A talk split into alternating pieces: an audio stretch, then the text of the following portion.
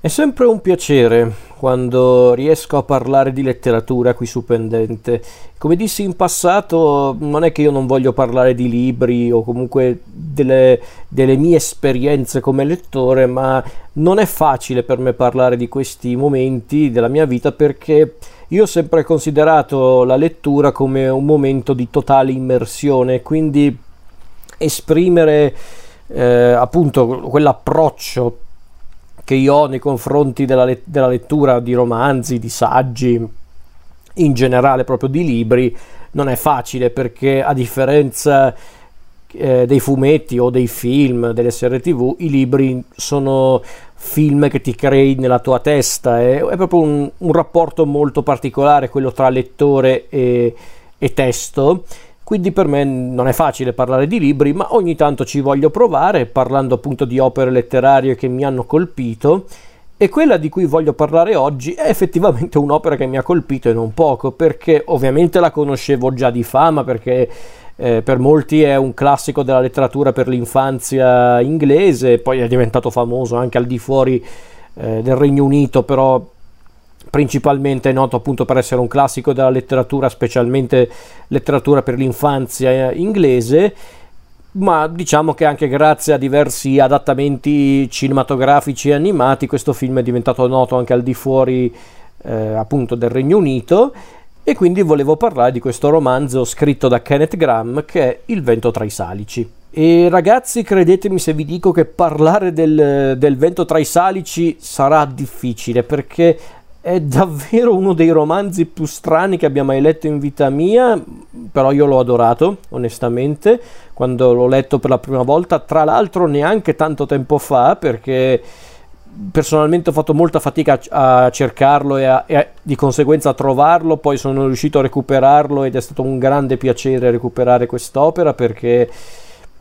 perché ovviamente ne avevo sentito tanto parlare, molti ne parlavano con grande entusiasmo, non solo gli esperti di letteratura, gli appassionati di letteratura, ma in generale le persone. E quindi finalmente sono riuscito a, re- a recuperare qualche anno fa il bene amato Il vento tra i salici e devo dire che ero rimasto impressionato da questo romanzo. Questo romanzo che fu pubblicato praticamente nei primi anni del Novecento, tipo nel 1908, eh, da, da, Kenneth Graham. Eh, è davvero un'opera assurda, ma che io adoro, perché è un romanzo che mischia... Eh, beh, di fatto è un romanzo fantasy, perché comunque ha come protagonisti animali parlanti, però appunto è un... Ehm, è un romanzo che mischia la fantasia, l'avventura, eh, diciamo anche il racconto moralista perché alla fin fine il vento tra i salici si può definire anche una fiaba. C'è anche qualche elemento di misticismo che arriva così all'improvviso, che però rende il racconto ancora più caratteristico. E di fatto di che cosa parla questo romanzo di Kenneth Graham? Beh, alla fin fine il vento tra i salici è una sorta di raccolta di avventure che vede tra i protagonisti questi animali che appunto vivono diverse disavventure. I nostri protagonisti sono Topo, Talpa, Tasso e Rospo e alla fin fine è questo di, di cui parla il romanzo, appunto delle avventure di questi nostri personaggi eh, che appunto devono interagire con tanti problemi dovuti per esempio agli eccessi di Rospo che è un po' l'elemento anarchico del gruppo. Ci sono poi avventure che i nostri vivono all'interno del bosco selvaggio, c'è tutta una parte del romanzo che vede il coinvolgimento di, eh, di un gruppo di donnole a dir poco eh, losche e, e, decisamente poco raccomandabili. C'è addirittura un episodio che vede il coinvolgimento di una divinità, il dio Pan. Sì, avete sentito bene, c'è pure il dio Pan in questo, in questo racconto di Graham. E in effetti qualcuno sentendo così eh, a grandi linee la, tra- la, trama per modo di dire però diciamo il soggetto del vento tra i salici potrebbe pensare ma cosa diavolo sto ascoltando? Ergo cosa sto leggendo? Eh, eh ragazzi è questo il, il bello di questo racconto. È proprio una sorta di raccolta di avventure avventure che vedono comunque il coinvolgimento di personaggi che stringono amicizia durante queste avventure e di fatto il, la, il filo conduttore del, del, racconto è proprio questo. Abbiamo appunto i nostri protagonisti da una parte abbiamo appunto Rospo che è il, che è il, il proprietario di questa villa Villa Rospi per dire che è questo personaggio di per sé anche buono ma molto egocentrico e a dir poco impulsivo che, che appunto si concede tanti lussi sfrenati ogni giorno si, si crea una nuova ossessione, un, un, nuovo obiettivo da raggiungere dimenticandosi però appunto che che a volte bisognerebbe anche frenare un po' il proprio entusiasmo, altrimenti si rischia di combinare eh, qualche guaio, è come dicevo un po' l'elemento anarchico del gruppo, perché poi dall'altra parte abbiamo Tasso, questo personaggio molto misantropo e solitario che appunto si isola dalla società, anche se in realtà possiamo definirlo un personaggio con tanto buonsenso, molto saggio, molto anche coraggioso quando ci si mette. E poi ci sono i due personaggi che sono praticamente i protagonisti morali del, del libro, ovvero Talpa e Ratto questi due animali che si incontrano per caso e che diventano subito grandi amici. Da una parte abbiamo Talpa che è, che è, un animale molto educato, molto anche ingenuo, però forse anche un po' troppo candido. E dall'altra parte abbiamo invece Ratto, questo ratto d'acqua che, che invece è un po' più calmo, un po' più anche diciamo riflessivo, quindi sono perfetti proprio come coppia di amici questi due amici che si incontrano tra l'altro quasi per caso sul fiume, questo fiume che è quasi una sorta di, eh, di luogo di ritrovo dei nostri personaggi. E come dicevo appunto Talpa e Ratto sono proprio complementari perché sono proprio differenti. Da, da, una parte abbiamo appunto Talpa che è quello ingenuo e dall'altra abbiamo Ratto che è quello saggio. Quindi da una parte quindi si completano a vicenda e diventano grandi amici. Mm, come dicevo poi la trama di per sé non esiste in Il vento tra i salici sono proprio diverse avventure vissute dai nostri protagonisti che peraltro non vengono neanche narrate in ordine cronologico. Sono semplicemente avventure vissute dai nostri. Possiamo definire in un certo senso Il vento tra i salici una raccolta di storie anche se di fatto non è un, un, un, quel tipo di romanzo non è che è un romanzo con diverse storie autoconclusive c'è appunto la linea guida dei nostri animali protagonisti, ma poi ogni storia ha una vita propria, ecco, mettiamola così. Ed è una storia che appunto parla di animali che scoprono l'amicizia, l'importanza dei propri affetti e anche della propria provenienza è un, è, un, è un, romanzo che parla comunque anche di viaggi, de, della natura, di quanto la natura può essere anche misteriosa e crudele. È una storia che parla anche di coraggio, di come l'amicizia non sia soltanto eh, condivisione ma anche rispetto reciproco. Quindi su quell'aspetto è proprio una fiaba vera e propria, quella di Kenneth Graham. E chi è Kenneth Graham per chi magari non lo sa? Kenneth Graham è questo scrittore inglese nato nel 1859 morto nel 1932 noto per lo più per essere appunto autore di, eh, di racconti di fantasia il più noto ovviamente è Il vento tra i salici ma ha scritto anche altre opere come per esempio eh, L'età d'oro, eh, oppure anche il drago recalcitrante che sarebbe poi diventato il soggetto di un, di un cortometraggio della Disney, ovvero il drago riluttante, non so se ve lo ricordate. E guarda caso il vento tra i salici fu anche soggetto di un mediometraggio presente in un film della Disney, ovvero Le avventure di Icabot e Mr. Todd. Infatti quel film che è un mediometraggio presenta ben due cortometraggi, uno è appunto un adattamento molto eh, sintetico e anche molto edulcorato del Vento tra i salici e un altro invece è un adattamento della leggenda di Sleepy Hollow di Washington Irving. E appunto quindi Kenneth Graham è noto appunto per questi suoi racconti. E diciamo che anche l'origine di, di questo racconto di, del vento tra i salici è molto interessante perché, eh, perché infatti questa storia nacque nacque da una sorta di raccolta che a un certo punto eh, Graham ha voluto realizzare e pubblicare, raccolta di cosa direte voi? Beh, di queste storie, di queste storielle che Graham raccontava a suo figlio. Prima, di, eh, prima per farlo addormentare, una sorta di fiaba della buonanotte che poi a, avrebbe inviato anche tramite lettere durante i suoi viaggi di lavoro sempre al figlio e queste avventure raccontate appunto da Graham al figlio diventeranno appunto la base del vento tra i salici.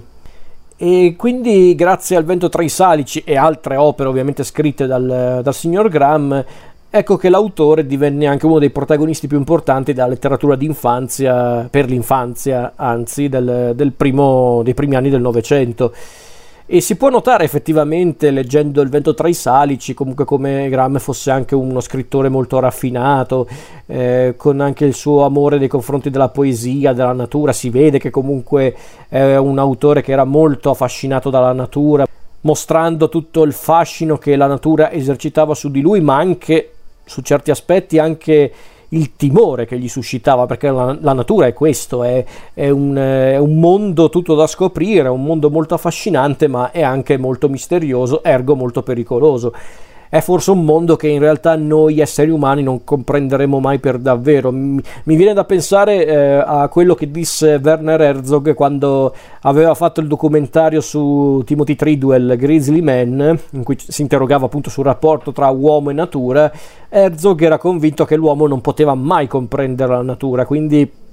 in realtà il rapporto uomo-natura era impossibile perché la natura vive delle sue regole e sono regole che noi esseri umani non potremo mai comprendere per davvero ma che anzi ci uccideranno. Questa era la visione molto drastica ma forse anche molto verosimile di Herzog. Non dico che leggendo Il vento tra i sali ci è venuto da pensare questo, però effettivamente eh, il modo con cui Graham racconta mh, appunto la natura in, in, questo racconto è molto interessante perché è molto ambivalente, mostrandone i lati migliori ma anche i lati più misteriosi e perché no, anche i lati peggiori.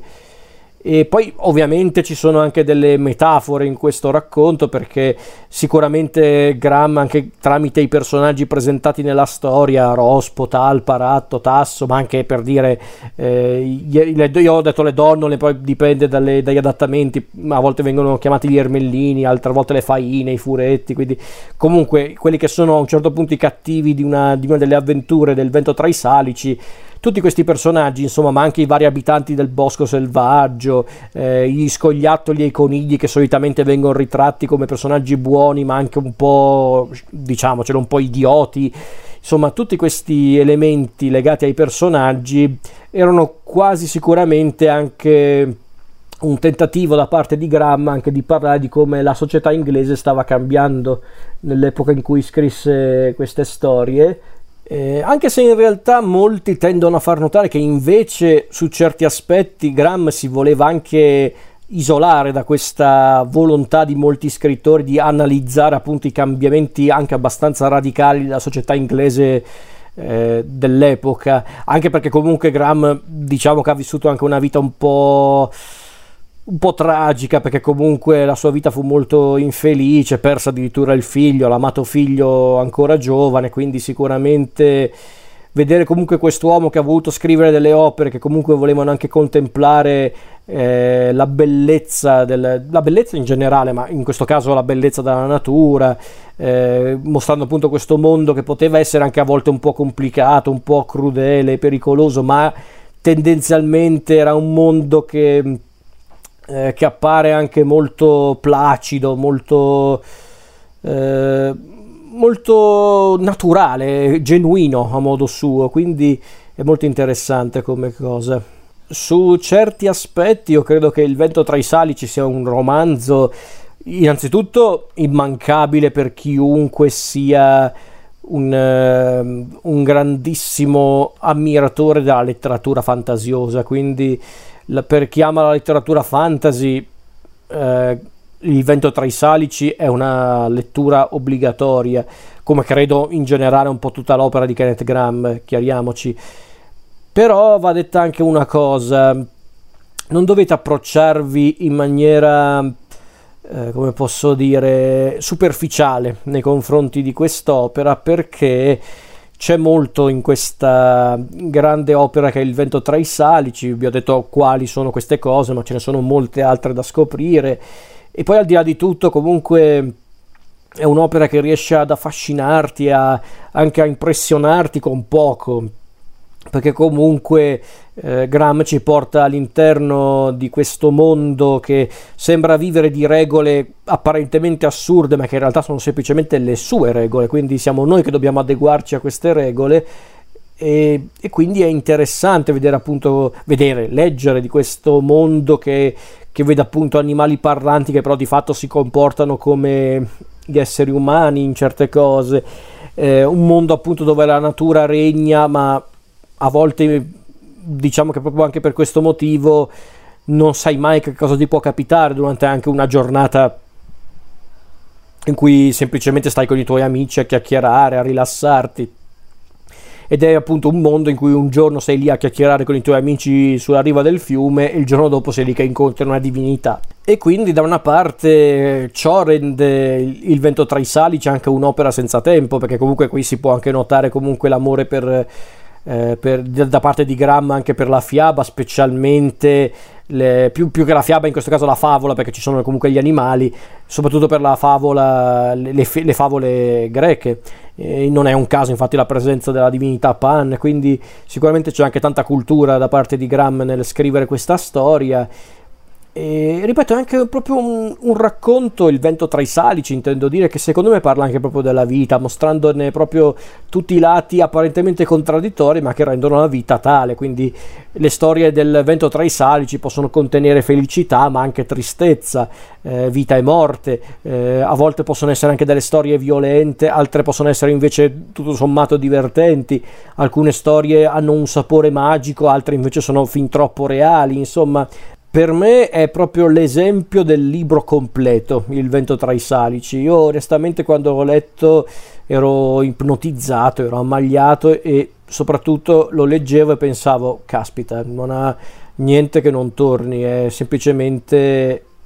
quasi perfetto, dico quasi perché chiaramente vi deve piacere anche un po' il genere, però le, le sensazioni che ho provato leggendo questa storia mi avevano proprio impressionato e quindi per questo io adoro Il vento tra i salici e per me rimane un vero e proprio classico della letteratura dell'infanzia, ma la letteratura fantasy in generale. E è anche un libro che si può davvero leggere a qualsiasi età, puoi leggerlo da adulto, puoi leggerlo da bambino, puoi tornare per un attimo bambino leggendo questo libro da adulto, ma puoi anche diventare improvvisamente adulto eh, leggendolo da bambino, per come la vedo io, quindi eh, davvero un, un, grande romanzo secondo me, questo davvero secondo me è un romanzo assolutamente immancabile, peraltro come dicevo prima il vento tra i salici fu anche soggetto di alcuni adattamenti teatrali ma anche cinematografici e televisivi, avevano fatto anche diversi film d'animazione, tra cui per esempio questo film d'animazione che, che, francamente non mi ricordo neanche dove l'avevano trasmesso, ma era arrivato sicuramente in televisione, non al cinema. E poi c'era appunto un film ehm, eh, diretto da Terry Jones eh, a metà degli anni 90 e il, eh, il, cortometraggio di cui parlavo prima che fa parte del mediometraggio eh, lungometraggio, vabbè dai perché dura più di un'ora della Disney, Le avventure di Icabod e Mr. Todd Il vento tra i salici di Terry Jones, quello proprio con attori in carne ed ossa, con Terry Jones che fa il rospo, eh, Eric Idle che fa il topo, Steve Coogan la talpa ma poi ci sono anche altri attori provenienti dalla, dal gruppo dei Monty Python, tipo John Cleese, Michael Palin, quindi insomma è un film proprio in, con attori in carne ed ossa. Il Vento nei Salici, che si chiama proprio così in italiano, di Terry Jones, è un, un film assurdo, che, che, per carità, vista la base da cui parte, era logico che fosse un po' assurdo, però su certi aspetti Jones l'ha reso ancora più assurdo. È un film interessante, non essenziale, neanche bello su certi aspetti, eh, perché è un film troppo bizzarro, troppo assurdo. Forse in certi punti neanche Jones eh, eh, ha capito dove voleva puntare davvero la storia, perché ripeto, c'è comunque l'elemento eccentrico e visionario tipico del, eh, del racconto di, di Graham, ma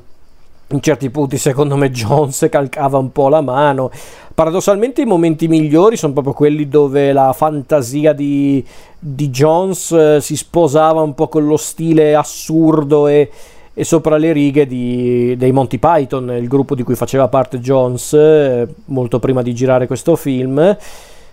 e in effetti ci sono delle scene che sembrano proprio uscite da uno sketch dei Monty Python o in certi punti ricordano un po' alcuni dei momenti più deliranti dei film diretti guarda caso da un altro membro dei Monty Python ovvero Terry Gilliam perché per esempio il numero musicale delle donnole è un momento talmente demenziale e assurdo che però ti rimane impresso ed è forse anche l'unico momento davvero degno di nota del film. Perché poi per il resto, ripeto, il vento nei salici di Terry Jones è curioso, interessante, ma forse è un film che mm, semplicemente non aveva mm, una linea guida ben definita. Perché non è facile adattare il vento tra i salici per il cinema, specialmente con attori in carne ed ossa, figuriamoci, infatti non a caso la maggior parte degli adattamenti sono tutti cartoni animati o simili, perché infatti a questo punto ne parliamo, visto che l'ho nominato più volte, parliamo del, del film della Disney, del, del cortometraggio presente nel film Le avventure di Icabod e Mr. Todd, questo film del 49 che è diciamo uno degli anzi è l'ultimo film a episodi della Disney perché faceva proprio parte di quella serie di film collettivi, come li chiamavano allora, in cui appunto c'erano diversi episodi. E era proprio il periodo in cui la Disney faceva soprattutto questi film collettivi, quindi era, erano gli anni di Saludos Amigos, I Tre Caballeros, Musica Maestro, eh, Lo Scrigno delle Sette Perle, oppure anche Bongo e I Tre Avventurieri e questo è stato l'ultimo di questi film collettivi ufficialmente perché poi in realtà poi ci sarebbe stato anche eh, le avventure di Winnie the Pooh negli anni 70 ma quello di fatto era ehm, era una raccolta di cortometraggi che erano stati già presentati prima di quel, di quel film quindi era un caso un po' particolare. E comunque questo film che era l'ultimo film collettivo appunto della Disney eh, fatto proprio per essere un film collettivo è composto da due segmenti basati appunto su popolari opere letterarie e una di queste appunto è un adattamento molto semplificato e molto eh, anche molto misurato del vento tra i salici. E devo dire che è molto carino, è molto simpatico, è molto divertente perché perché è proprio il classico adattamento alla Disney di un'opera. È ovvio che non avrebbero mai fatto il vento tra i salici tale e quale, ma perché è proprio la politica della Disney. Prendiamo fiabe o comunque storie abbastanza note e poi le rileggiamo alla nostra maniera. È quello che faceva eh, già Walt Disney con Biancaneve e Sette Nani in poi, quindi nulla di strano. E visto con quest'ottica, il vento tra i salici della Disney ha un po' quello stile assurdo che caratterizzava l'opera di Graham, perché comunque c'è questo mondo con gli animali che interagiscono con gli esseri umani come se niente fosse, quindi c'è comunque un po' l'assurdità tipica del vento tra i salici, però alla fin fine questo cortometraggio prende alcune delle avventure del romanzo di Graham, le unisce per creare appunto un'unica storia e quindi diventa una storia molto più regolare, con qualcosa di assurdo, ma soprattutto è dannatamente divertente, quindi funziona anche per questo ed è anche un bel contrasto poi con la seconda parte del film che è appunto l'adattamento della leggenda di Sleepy Hollow di Washington Irving. E forse rispetto al Vento tra i Salici questo adattamento di La leggenda di Sleepy Hollow come è arrivato in Italia la leggenda della Valle Addormentata è decisamente più in linea con il racconto di Irving. Ovviamente anche questo un po' edulcorato ma nemmeno troppo in realtà perché in effetti è un po' il racconto di Washington Irving leggermente più edulcorato, ma alla fin fine le atmosfere un po' lugubri, anche un po' terrificanti proprio da storia, da, per, proprio da storia di fantasmi. C'è. Eh, quindi su quell'aspetto forse è il, è il segmento più fedele al testo. Però comunque il primo segmento, quello del vento tra i salici, è comunque divertente e piacevole. È uno dei miei film collettivi preferiti da Disney questo, Le avventure di Cabo e Mr. Todd. Assolutamente. E direi che questo è tutto per quanto riguarda Il vento tra i salici di Kenneth Graham, questa grande favola visionaria e anche un po' moralista, ma perché è pur sempre una favola, e che dovreste recuperare per, per leggere appunto un racconto bizzarro, curioso, a volte folle, ma anche molto stimolante e che davvero ti fa sognare ad occhi aperti. Quindi recuperate il vento tra i salici.